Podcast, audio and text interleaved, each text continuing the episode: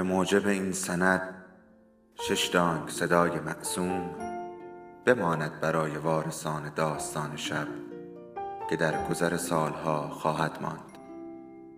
ارادتمند داستان شب.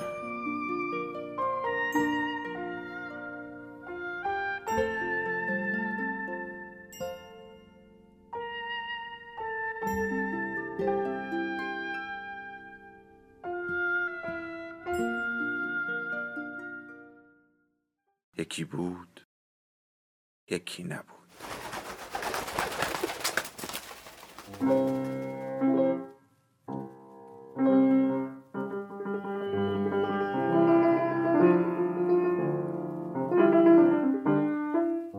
حدیث نفس مهرعلیا، جلد 4 از 4 پاره مادران و دختران، نوشته مهشید امیرشاهی، فصل 4.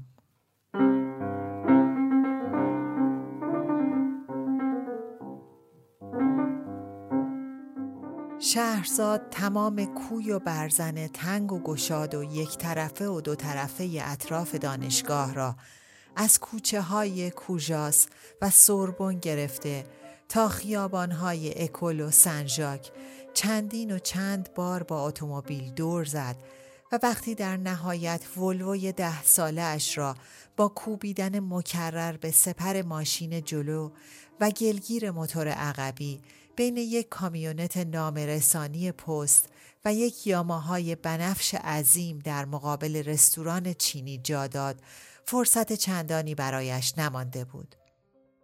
اگر نجنبم دیر میرسم، تا چند دقیقه دیگر دفاع تز رایگه شروع می شود. جلسه امروز به مجلس ختم بی‌شباهت نیست. همه حتما خودی نشان می‌دهند. کاش ته آمفی‌تئاتر جا پیدا کنم که بتوانم در اولین فرصت در بروم. مقدمات امتحان شاگردها را باید آماده کنم. رایگه را همه در سوربون می‌شناختند. مدت‌ها بود که یادداشت‌های سراپا ناسزایش به استادان بخش فلسفه بر تخته اعلانات پونز می‌شد و اسباب تفریح عده‌ای و خلق تنگی عده‌ای دیگر را فراهم می آورد. کمتر استادی در این سالها از زخم زبانش در امان مانده بود. ایرادهایش به اساتید غالباً موجه بود. به ممیزی و بیسوادی متهمشان می کرد.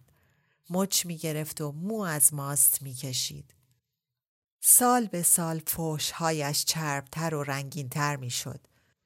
سنی از او گذشته بود و دیگر کسی انتظار نداشت که به فکر گرفتن دکترا بیفتد و یا استادی راهنمایی پایان نامه اش را بپذیرد. اما هم او افتاد و هم مادام پولیتیس پذیرفت. بس این زن نازنین است. استاد مثل او دیگر کم پیدا می شود. استاد به معنای واقعی کلمه. او مانده است و براگ و فومارلی و 2-3 نفر دیگر. شهرزاد با شتاب به طرف در دانشگاه به راه افتاد. دروازه ورودی سوربون چون همیشه یک لتش بسته بود. شاگردان با کوله پشتی‌های نخراشیده نتراشیده‌ای که به چرستان قلندران میمانست، میان دروازه نیمه باز به گفتگو کپه بودند. مردک بنگلادشی آسه زده به لت بسته دروازه تکیه داشت و عنوان روزنامه اش را با آن صدای حزین و یک نواخت جار می زد. لوموند پورتو لوموند. چشمش که به شهرزاد افتاد، برای دیدنش و عرضه کالا گردن کشید. زوزو با شرمندگی گفت امروز نه و به دستهای پربارش اشاره کرد. شرمندگیش بیشتر از این باب بود که نه فقط امروز، از آن پس خریدار لوموند نبود، حتی به منظور کمک به این فروشنده‌ای که آه در جگر نداشت. هر روز یک مشت دروغ تحویل آدم می‌دهند. اصلا دیگر به خبرنگار جماعت اعتماد ندارم. یک روده راست در شکم هیچ کدامشان نیست. با فشار بیشتر کونه آرنج و آینه زانو راهی از میان ازدحام بیرون به درون صحن سوربون گشود. مرد بنگلادشی جار زدن را از سر گرفت و شهرزاد وارد آمفی‌تئاتر رولند شد. جلسه هنوز رسمی نشده بود. عده‌ای در جستجوی جای خالی یا موقعیت استراتژیک بهتر در آمد و شد بودند. جمعی ایستاده با همکاران و یا دوستان حرف می زدند. بونوا و شانتال به دیدن شهرزاد از میان آمفی‌تئاتر ندا دادند که نزدیک آنها جا هست و شهرزاد دستها را دو طرف دهان گرفت و با صدایی خفه گفت میخوام زود جیم شم و بر نزدیکترین نیمکت به در خروجی نشست. شانتال لبخندی از روی تفاهم زد و بونوا به طرف زوزو راه افتاد. سه فیلسوف کانتی کنار هم و در ردیف جلوی شهرزاد نشسته بودند با سه نوع تاسی سر. یکی دایره کوچکی میان کله‌اش مو نداشت.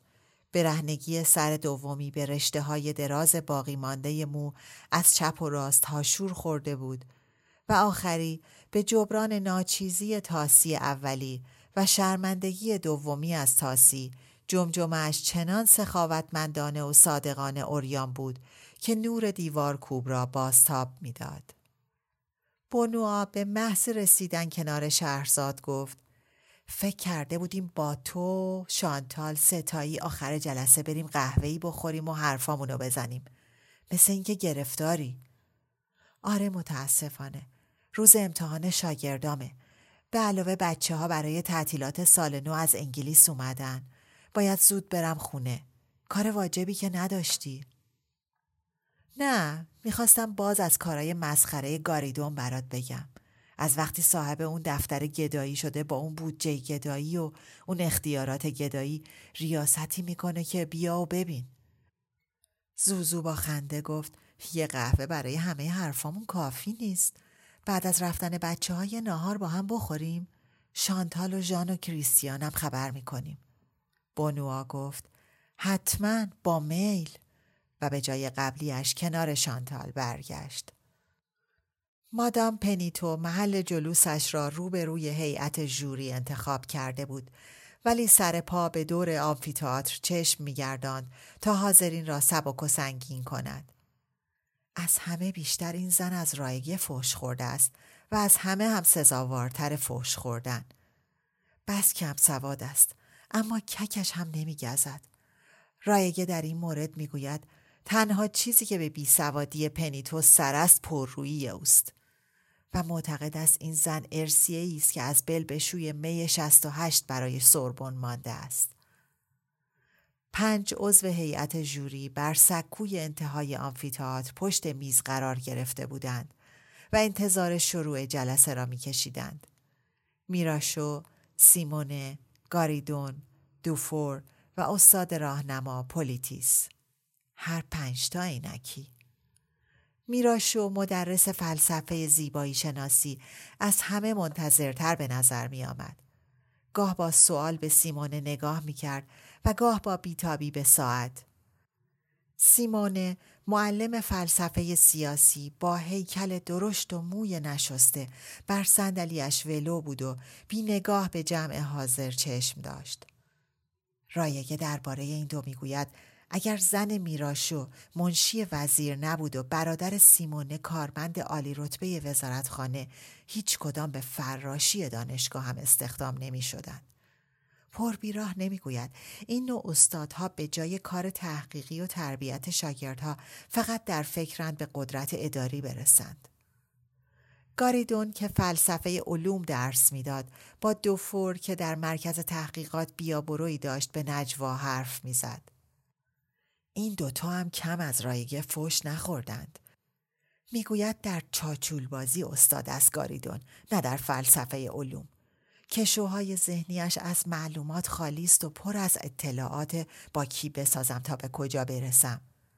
درباره دو فور مدعی است زنش را از طریق آگهی در روزنامه ها پیدا کرده است. اسمش را به خاطر رفتار خشن و لهجه جنوبیش گذاشته جان وین مارسی. به قول بانو هم ردیف بیکیمانوردی کرج. گاریدون با بانو کارد و خون است. هر جا بتواند برایش میزند. اصولا هم او هم دو فور یک هوا رئیسیستند. همه هم می‌دانند. پیرمردی خوش سیما و اصاب دست لحظه‌ای بالای پله‌ها درنگ کرد و بعد به طرف جوانترین زن حاضر در جمعیت رفت. در کنارش نشست، سر صحبت را باز کرد، دست را پدرانه و با پیروزی بر شانه اش گذاشت. نزدیک در متخصص دیده رو بیش از لب و دهان با بالا و پایین بردن ابروها و شانه ها با رئیس کتابخانه قرون وسطا گفتگو داشت. زنی که بینی درشت پوشیده از موی رگش گواه شرابخاریش بود، بر سر نیمکت شهرزاد چرت می زد. تأخیر بی دلیل به نظر می رسید و نگاه کردن به ساعت بین حاضرین مداوم شده بود. رسمیت جلسه بالاخره 3/4 ساعت دیرتر از موعد مقرر اعلام شد و با صحبت رایگه به راه افتاد که با لحنی یک نواخت و خواباور موضوع پایان نامه دکترایش را به جوری و حضار عرضه کرد.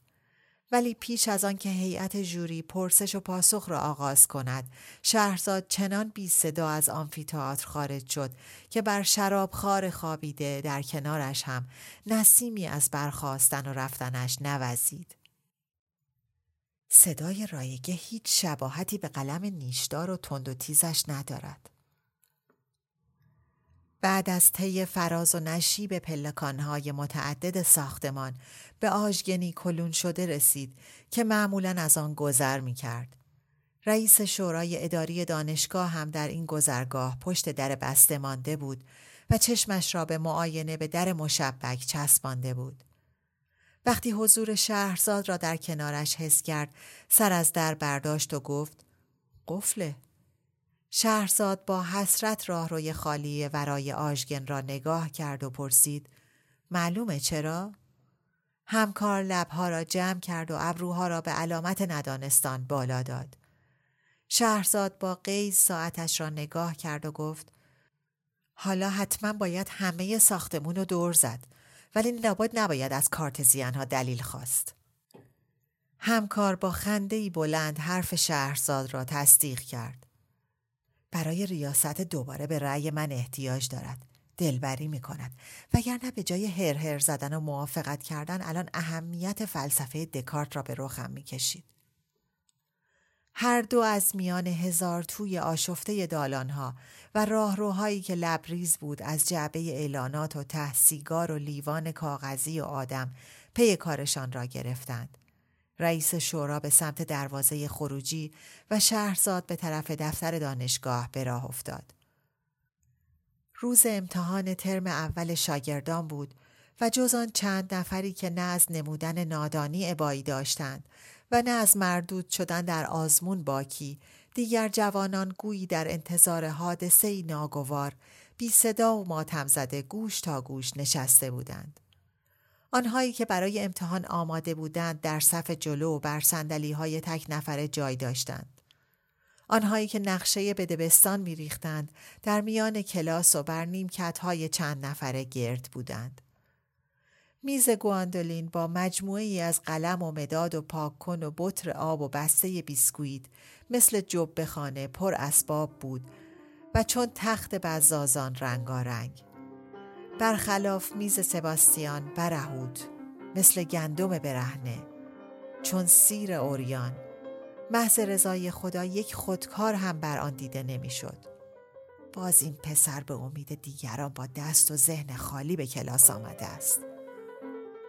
اتاق بیش از حد گرم بود و برف آرامی را که تازه شروع به باریدن کرده بود پنبه‌ای جلوه میداد. لاتوهای برفدانه پوک در پشت جامهای بلند پنجره‌ها به آذین‌بندی جعبه آینه مغازه‌ها میمانست که در این فصل در سراسر شهر و به پیشواز سال نو میلادی زینت و آرایه داشت.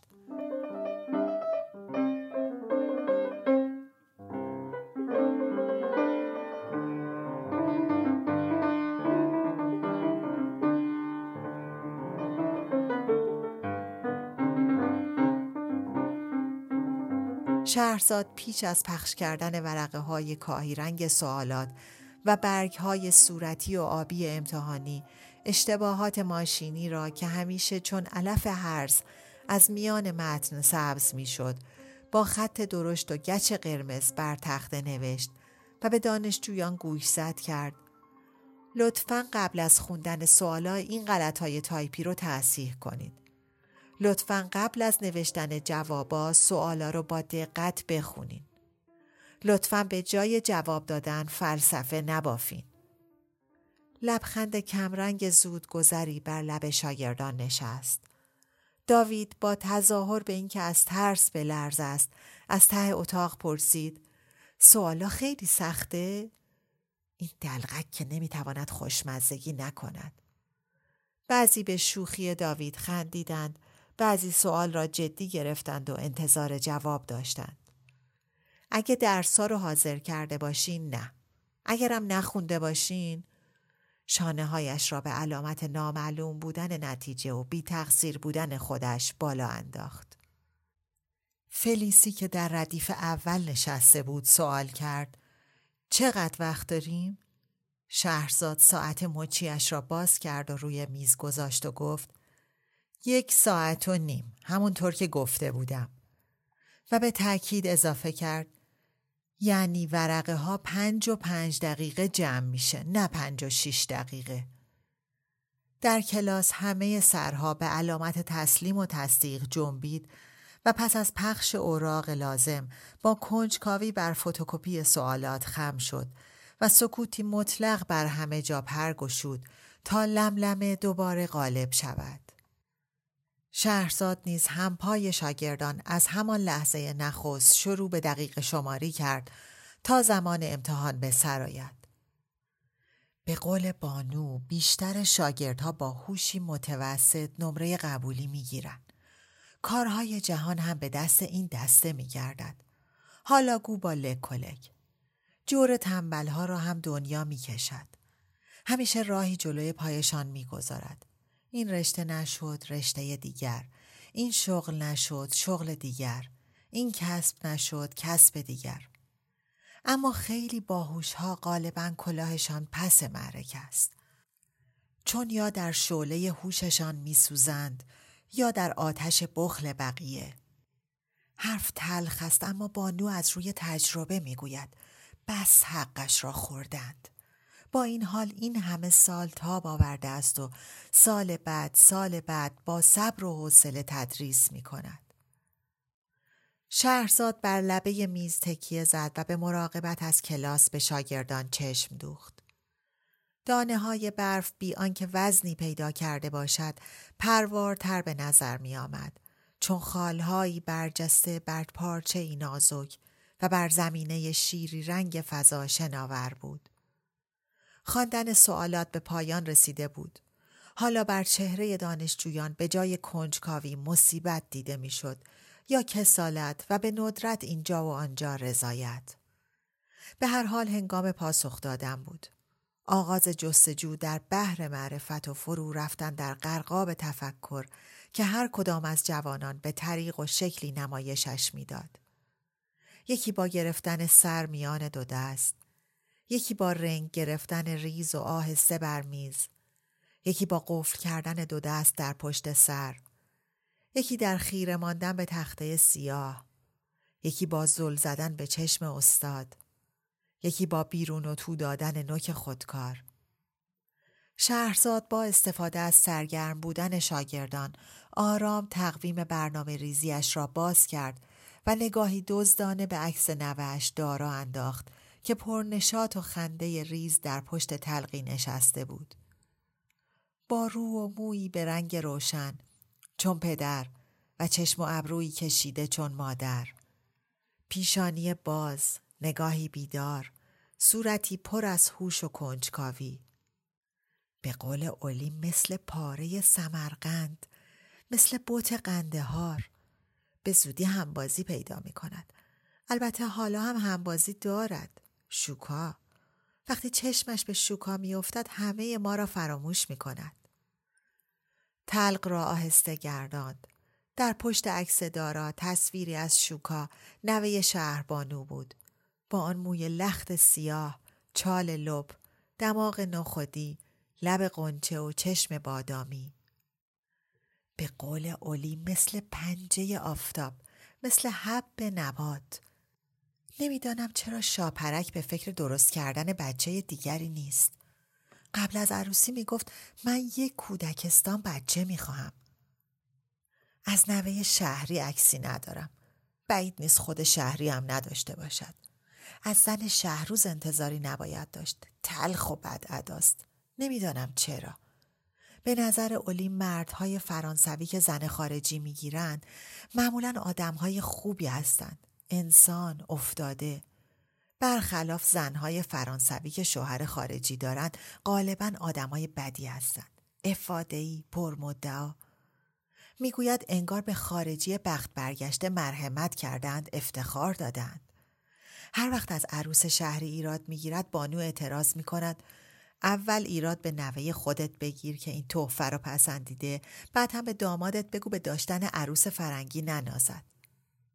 اولی با تعجب میگوید من نمیدانم والا شهروز در این زن بی جمال و بی کمال چه دیده. نه درس درست و حسابی خوانده است، نه شعور سیاسی دارد. از همه بدتر ندید بدید است. فرق میان اشپل ماهی و خاویار را نمیداند، ولی کیلو کیلو خاویار از تهران میخواهد. خرسک را از قالی تمیز نمیدهد، اما قالیچه ابریشمی و قالی کرمانی هدیه میگیرد. صدای ورق خوردن اوراق امتحانی بلند بود.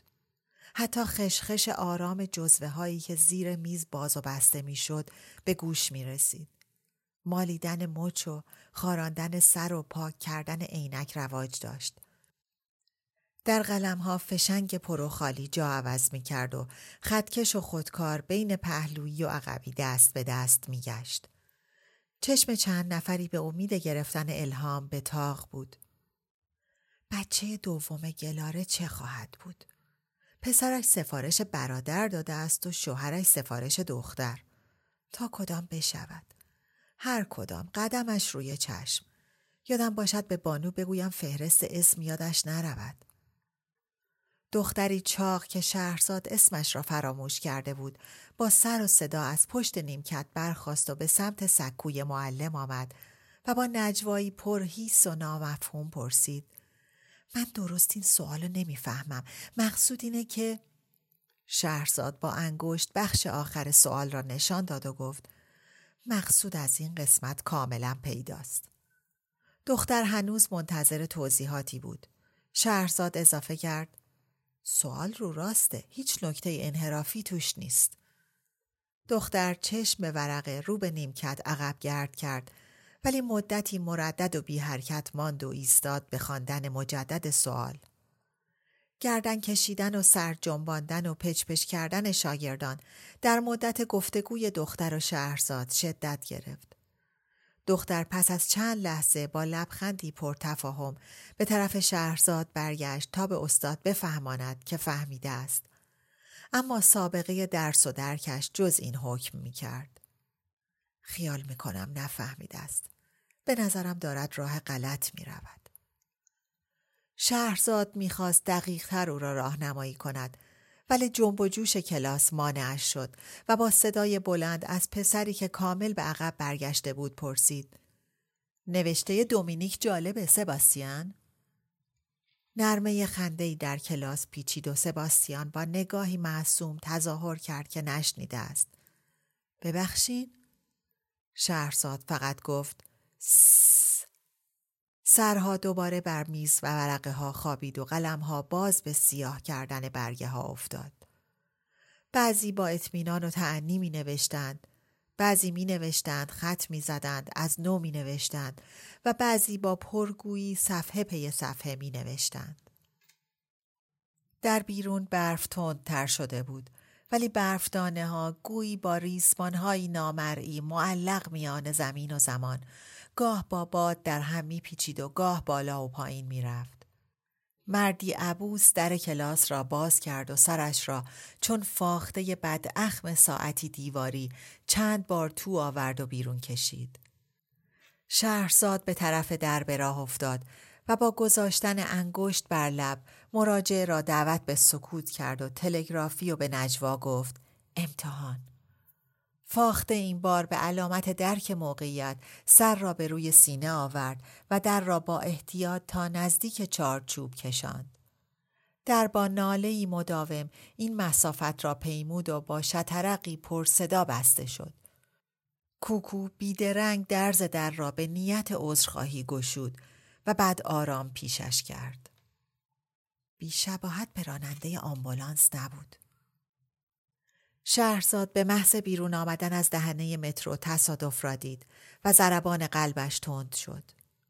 بعد از آن که ماشین دم در مدرسه به گلاره زد، هر تصادفی ولو آن سر شهر دل مرا از جا می کند. چه برسد به دو قدمی خانه. زنی مسن میان خیابان نزدیک به خط عابر پیاده به پشت افتاده بود. درست همانطور که اولی کنار دریا خودش را ولو می کند. قلب زوزو چنان تند و پیاپی به قفسه سینه کوبید که نفسش را برید. راهی باریک برای عبور ماشین‌ها در خیابان باز بود. همه آهسته و با هراس می‌راندند. نزدیک زن که خون موی سفید کم پشتش را رنگین کرده بود، مکث می‌کردند. نه از روی کنجکاوی بلکه از سر احتیاط و با اشاره دست بی‌تاب پلیس به راهشان ادامه می‌دادند. پلیس دیگری مشغول تهیه گزارش بود. مردی با رنگ و رویی پریده به بدنه ماشینی که کج و اریب نزدیک پیاده رو رها شده بود تکیه داشت. راننده آمبولانس آماده حرکت پشت رول بود. شهرزاد نفهمید چگونه قبل از اینکه برانکار را داخل آمبولانس بگذارند نزدیک زن سر درآورد. چشم‌های بسته و دهان باز و صورت خاکسترگونش با شتک خون پر آبله و تاول بود و کمتر شباهتی به مهرعلیا نداشت. وای اگه اولی بود، وای. آن زن بیچاره هم لابد دختری، پسری، کسی کاری انتظارش را می‌کشیده است. زوزو دوان دوان و چند پله یکی خود را به خانه رساند و لحظه‌ای در آستانه در به مادرش که مشغول چیدن میز شام بود خیره ماند. با شادی و شعفی که به وصف نمی گنجید. 20 دقیقه دیگر شاگردان شهرزاد تک تک پلیورها و ژاکت‌های پشمی را از تن به در می آوردند. چقچق جویدن تند و عصبی سقز به گوش می رسید. تیک تاک باز و بسته شدن قوطی‌های قرص نعنا گاه بلند می شد. بوی بخار بدن در اتاق موج داشت و وول خوردنها بیتابانه و مداوم شده بود. بارش بند آمده بود و اثری از برف بر جا نگذاشته بود. جز برفابهی بر لبه پنجره خانه های روبرو، گرد نرمی بر تاق ماشین های کنار سن ژاک، شلابهی در دو سمت خیابان، ردی ناپایدار چون رنگ مشاته. هوا هنوز گرفته و پر ابر بود و احتمال اینکه باز ببارد وجود داشت. 10 دقیقه دیگر نور چراغ‌های خیابان بر قطره‌های آب روی پنجره ستاره ستاره می شکست و بام آسمان بی ستاره را تا سقف بنای سوربون پایین می کشید. شهرزاد باز دزدانه به عکس نوه‌اش چشم دوخت و با ذوق و شوق به آبستنی دوباره دخترش فکر کرد. این بار حتما زایمان آسان‌تر خواهد بود. دومی است. روزی که دارا دنیا آمد بر من قرنی گذشت تا وقتی ونگ بچه در آمد. 5 دقیقه دیگر تمام. با اعلام پایان وقت چند نفر از شاگردان بر سرعت نوشتن افزودند. 2-3 نفری داوطلبانه ورقه ها را به شهرزاد تحویل دادند و بیرون رفتند. مطابق معمول آخرین نگاه ها به جواب و آخرین سوال ها از همکلاسی بغلی ربع ساعتی به طول انجامید و وقتی بالاخره شهرزاد اوراق را دسته کرد و در کیفش جا داد و به راه افتاد، حوالی 5:30 بود. ولوو هنوز مقابل رستوران چینی ایستاده بود. نه برگ جریمه‌ای زیر برف پاک کنش، نه قفل فولادینی بر چرخش. روزهای آخر سال کمتر به آدم پیله می کنن. جای یاماهای پشت سر را پژویی آبی رنگ گرفته بود و جای کامیونت جلو را 2 زباله‌دانی سبز پر کرده بود. احتمالاً محل را برای آقای چانک صاحب رستوران رزرو کردند. شهرزاد پشت رول نشست. قصد داشت پیش از به راه افتادن چند لحظه ماشین را در جا روشن نگه دارد تا گرم شود. ولی اتومبیلی که به محض به راه افتادن موتور ولوو برای تصاحب جا در کنارش ایستاد و عبور و مرور را بند آورد و بوق و اعتراض راننده ها را بلند کرد، از این کار منصرفش ساخت. راه در این وقت روز از همیشه شلوغ‌تر بود. بارش برف و هجوم خریداران برای تهیه خوراک و پوشاک و هدایای سال نو هم بر شلوغی افزوده بود. چراغانی رنگارنگ و جوراجور بولوارها و خیابانها از تقاطع کوچه ها به چشم می‌خورد. از قهوه خانه ها و بیستروها نور گرم نارنجی رنگی بیرون می‌ریخت. در طول راه جای جای چند کاج بلند پوشیده از زینت‌های عیدانه قد افراشته بود. حتی در کنار مجسمه سنگی و نیمتنه وسط میدان ادولف شریو تاق نصرتی از گوی و گیاه خود نشان میداد. با چراغ‌های ریز و هاله‌های زرد که چون لشگری از کرم شبتاب چشمک زنان روشن و خاموش میشد. برج ایفل به رسم هر ساله سراپا تابان بود. حباب‌های رنگارنگ در لابلای شبکه آهنینش تنیده بود. چون دانه‌هایی از منجوق آبتاب بر لباس توری و تن نمای بانویی بالا بلند. شهرزاد اتومبیلش را جلوی سیگار فروشی در انحنای نبش میدان گذاشت و از داروخانه دکتر اوگ نسخه مادرش را پیچید. نمیدانم دوایی که دکتر برای فراموشی داده مؤثر است یا نه. برای نتیجه هنوز باید صبر کرد. اولی خیلی کم حواس شده است. به روی خودش نمی آورد، اما پریروز حسابی گم شده بود. هرچه تلفن می کردم جواب نمی داد. من از هولم به انگلستان و آمریکا زنگ زدم. همه را بی خود پریشان کردم. خلاصه تا دوباره اولی را گیر بیاورم دیوانه شدم. صدای مرا که نمی شنید گفت نمیدانی امروز چه خوب راهی رفتم. جانانه. شاید هم گم نشده بود. من بی خود خیال کردم. از پشت در بسته هم صدای تلویزیون بلند بود و هم صدای مهرعلیا. با خیال آسوده وارد خانه شد. اولی به دیدن شهرزاد در گوشی فریاد زد. رسید جانم، گوشی رو داشته باش. و رو به دختر اضافه کرد. قباده، با تو کار داره.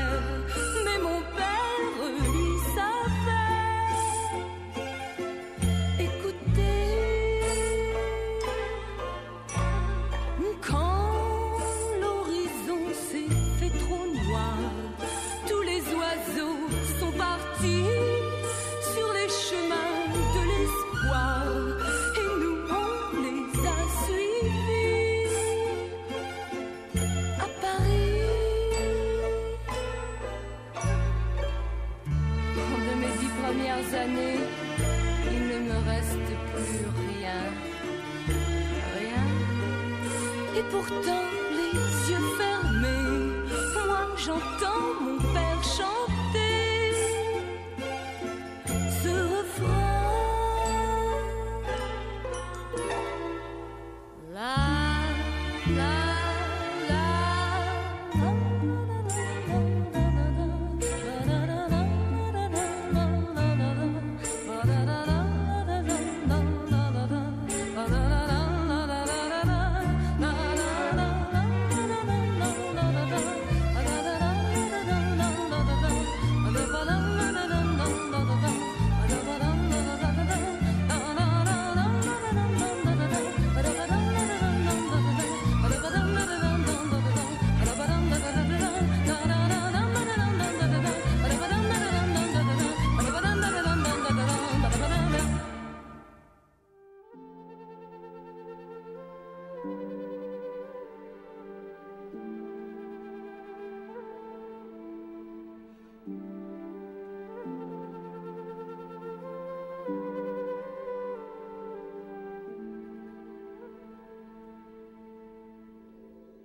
داستان شب بهانه است برای با هم بودن، دور هم نشستن، شنیده شدن.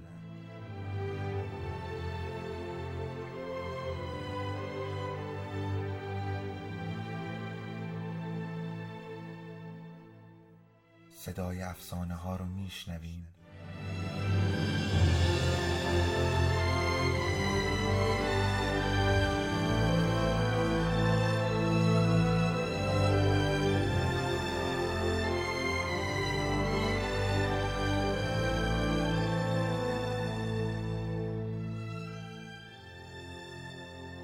شبتون بخیر.